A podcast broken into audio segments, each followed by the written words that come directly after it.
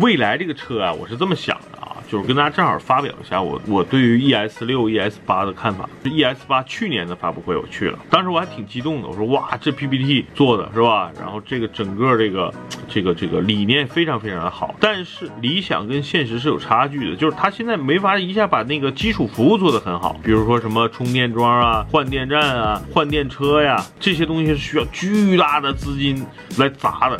你看这一年了，我在北京还没见过未来 ES 八的这个充电桩呢，换电站、换电车。所以呢，就是我觉得就是这个车目前还是一个很普通的这个新能源车吧，长得跟 GL 八似的，是吧？